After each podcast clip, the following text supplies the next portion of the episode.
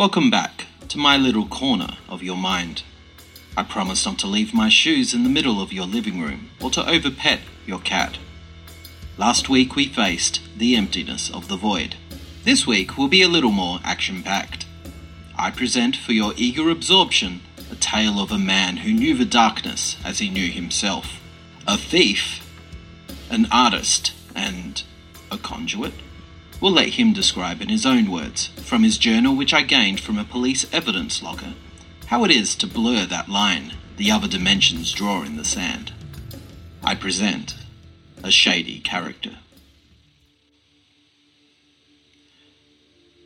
Every other time I try to take something from a store, I get busted. Only every other time, and I've never had the police called on me. I don't know why I do it. It just happens naturally when I go in one. The reasons aren't important. My haul is important. At home, I have a lot of things piled up shiny, ill gotten things that sing to me at night with the prospect of gaining more shiny things. Most of them are still in their boxes and don't get to see the light of day or the flickering fluorescent of night for that matter. In the early mornings, I draw. I sketch my pile of shiny things and then I draw monsters around them. I build a wall of shadow and outline horns and eyes and teeth.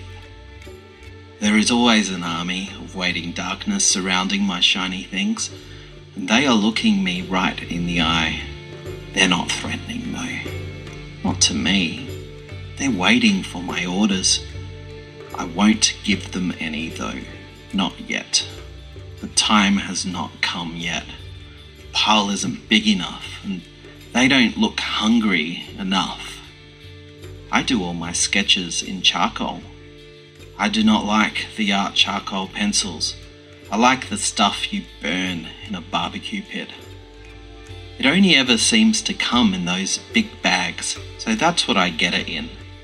It's nearly impossible to steal one so it is one of my few genuine purchases. I only have had to pay for it once so far. I think that bag will last me a while. Last week, my piece of paper looked too small. The shadows were bleeding out of the edges. I looked up at my wall and wondered if they wanted to crawl out onto that whiteness. I wondered if I wanted them to surround me at all times, rather than being confined to my pieces of paper.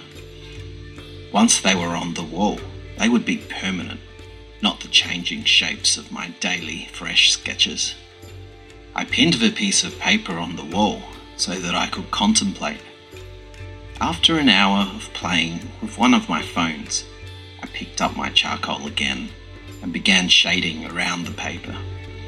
I drew an eye, then another, right eye was winking at me. I knew I was doing the right thing, setting them free. I didn't know how far I would sink into the shadows, but I knew that, so far, darkness was my only friend. We'll leave our light fingered friend for a moment to discuss the consequences a willing unleashing of dark forces would create. Most scholars would say that the currently typical scenario of the dead rising and attacking is simply not realistic. Their reasoning is that a negative expanse of energy would not produce the effect of infusing corpses with life by sheer virtue of being a negative energy. A good shock needs a few positive ions, apparently. Of course, I'm no scientist, so I just agree with what I'm told. These scholars are not scientists either, however, so maybe they should not be agreeing with each other and instead look for evidence. One thing they do know, however, is that the journal I read you is only a part of the greater story, the rest of which can be found in fragments of stories here and there. I have a novel here, released as fiction over a decade ago, that our trusty researchers are certain is part of the greater picture. Well, I have half a novel. The first half is completely missing, torn out, as it were, and the first pages of what remain are stained with what can only be blood.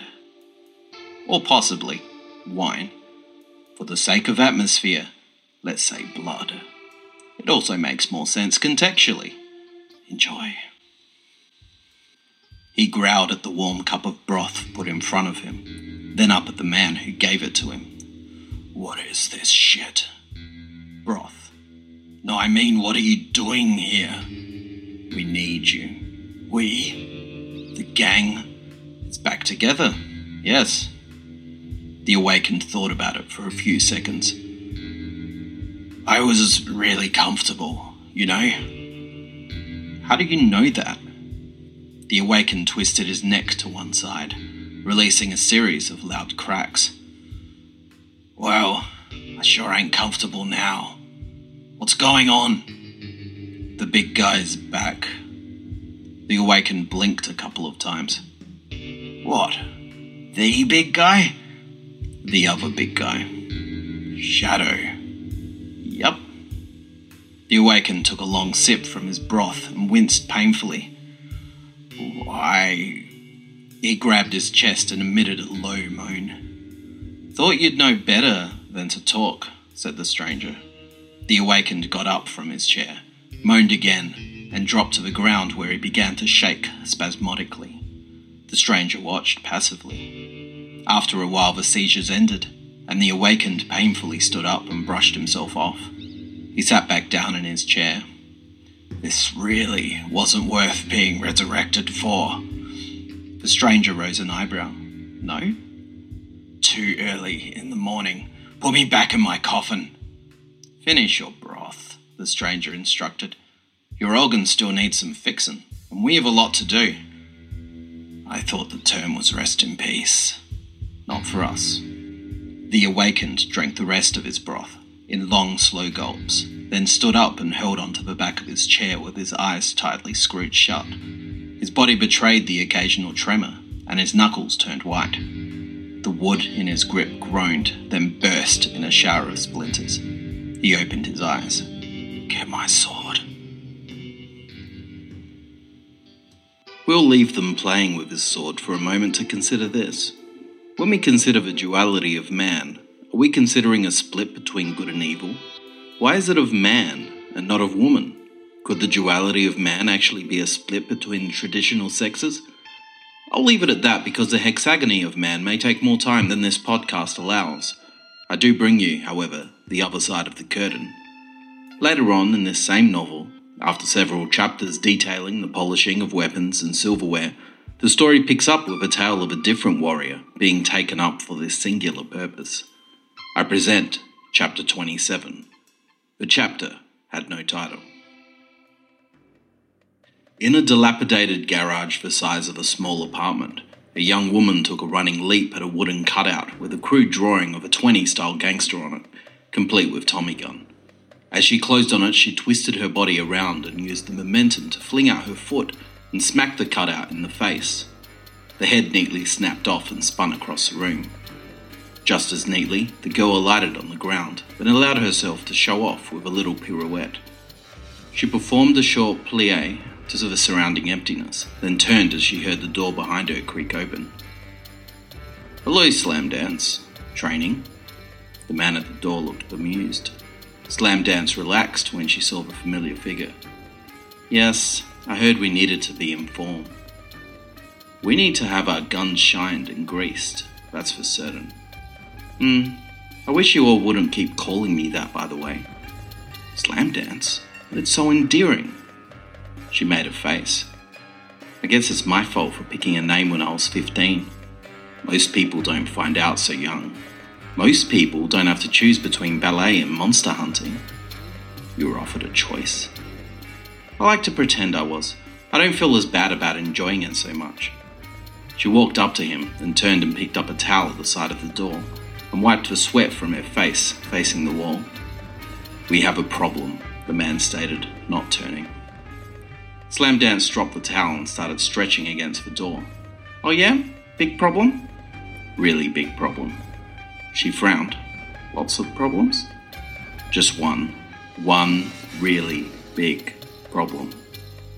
Slam Dance lowered her leg from against the wall and walked back around to face the man.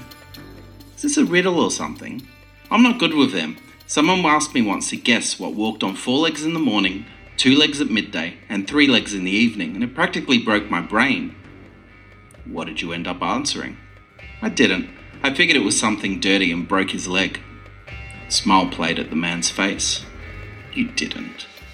I did. We were at the bar, and I thought it was just a terrible pickup line. Anyway, I completed it for him. Now he had one leg, late at night. So you accidentally found the answer. She grinned. Oh, really? No way, what's the answer? Want some violence? Man. What? Man? How does that work? The man looked at his watch. There isn't time. Okay, fine. Just tell me how big this problem is and what we're dealing with here. It's Shadow. Chateau. No. The man fixed her with a gaze. Shadow. The colour drained from Slam Dancer's face. Oh. Oh. Guess I'd better go have a shower then. You have the craft out front for this? Yep. Alright. See you out there in 10. She turned to go and the man ventured, I wish I could say you don't have to come that you can stay here on account of. Ah, don't keep talking. It's fine.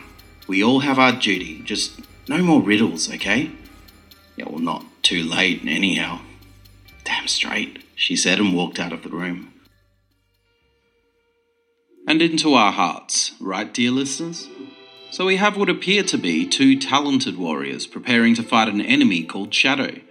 But how do you fight the very darkness itself? Does it even have a physical form that can be pummeled? Its very name suggests smoke and tricks, secrecy and invisibility. Chocolate ice cream with chocolate sauce in a deep seal brown bowl. So, how was this creature, this apparent force, unleashed? Well, let's go back to our friend with a passion for discount merchandise and colouring in. His journal shines a bit more light in the situation, though in this story, light tends to get swallowed up. I'm up to the ceiling now. I managed to steal a collapsible ladder from a building site on the weekend so I could continue filling in the gaps in my masterpiece. My hands seem to be turning permanently black now. I don't mind it though. It makes me feel like the art I draw is an extension of my hands, that they somehow are unreal, something drawn into life. I dragged the ladder over to my door and climbed up to the top rung it felt like all the eyes in the room followed my progress up. I lifted my hand and stopped, watching in my mind the blank space in front of me filled with shadows, faces, eyes, and protectors.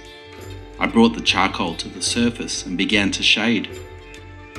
I realized, leaning back to define the curve of a face, that the ladder by itself wouldn't be good enough for me to finish my art.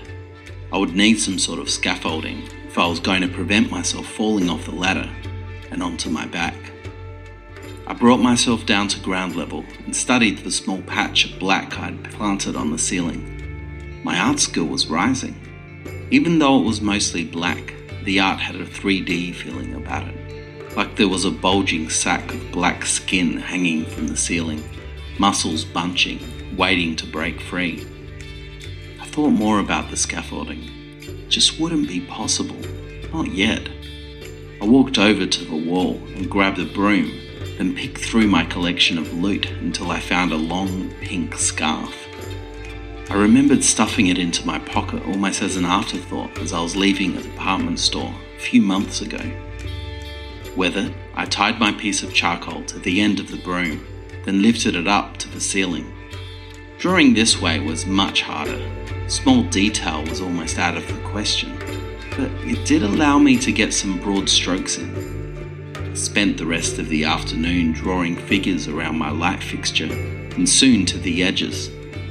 Looked like a macabre colouring in book, all eyes and teeth. The big patches of white somehow made it more menacing, like the figures were daring me to fill them in and give them form. In the corner of my eye, I thought I saw movement and spun around. All I saw were the drawings on the wall, watching me solemnly and silently. That was the first time I saw them move. Until there is some sort of momentum, we're all just waiting for something to happen. Isn't that right, dear listeners? Until there is an action, we cannot have the accompanying reaction. Reactions can have consequences. If our lives are a reaction to conception, is the consequence our inevitable death? Maybe the following piece of writing, a novelisation of a famous but now forgotten police case, may shed some light on the consequences of a dark conception. Detective O'Flannery turned away from the corpse and cleaned his glasses on his tie. He'd gotten used to seeing cadavers now, but he wasn't sure if that disturbed him more than the twisted faces of the victims used to. Making headway with the evidence now, a voice nearby floated into his thoughts. Huh? Sorry? What was that? The forensics lab called. They're making some headway with the evidence. They think they may have lifted some prints. Oh, yeah? O'Flannery stroked his mustache, an involuntary gesture he made when he was thinking. I'm guessing from the neck. That's right. The rookie grinned. He might as well have dusted his fingerprints beforehand, really. So, what did it turn out to be? Charcoal? Oh, O'Flannery nodded. That sounded about right. Well, hopefully it picks up someone in the system. He looked back over at the newest victim and could see the deep black on her neck. It outlined the muscles there and emphasized the delicacy of the woman like her neck was transplanted from a black swan. What I don't understand, though, the rookie began, O'Flannery snapped his head around. What? I don't understand why nothing came up in the blood. I mean, it was obviously painted with his fingers, right? Why wasn't there some sort of partial? Or hers? Really? O'Flannery raised an eyebrow. Uh, uh, yeah, of course, the rookie stumbled. Anyway, don't you think that's strange? I think the blood drawings themselves are strange. He turned back towards the crime scene and studied the nearby blood pattern. It was smeared across the base of a fountain in the middle of the park. The victim's arm was hooked over the edge, with a deep cut on her forearm clearly visible. Hey, come with me a second. O'Flannery gestured towards the rookie and moved towards the fountain. The rookie followed. O'Flannery crouched before the bloodstain and the rookie followed his lead. Look at this. O'Flannery pointed at the bloody shape. Do you see anything there? He pointed to a dark spot near the top. The rookie leaned in closer and squinted. I'm not. Oh. Oh wow, is that like the cloud thing? I think it's deliberate. It's a face. I can see eyes now. It's. Well, now that I've seen it, it's pretty detailed, isn't it? There are teeth as well, I think. Yeah, I see that as well. It's quite a talented artist, really. I. The radio on O'Flannery's hip squawked. He answered and listened for a couple of minutes, then barked. I'll be there in five minutes. He looked up at the quizzical rookie and smiled. Get yourself in the car, son. We're off to interview a pickpocket they picked up. Pickpocket? Why? Our friends at the store say this particular thief had a defining characteristic. His palms are coal black. And so we return to black, devoid of colour, and pulling in anyone who comes close enough to notice it. What effect will looking into this void have on all our players? There are already bloody consequences. And we know that Detective O'Flannery has a mustache. Can't you see it twitching with anticipation as I do, dear listeners? But now I'm going to have to leave you twitching with anticipation yourselves.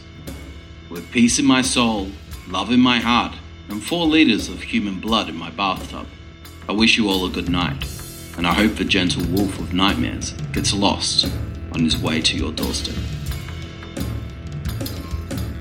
This has been Panos is Entertaining, a series of loosely connected vignettes written and voiced by Panos Dionysopoulos.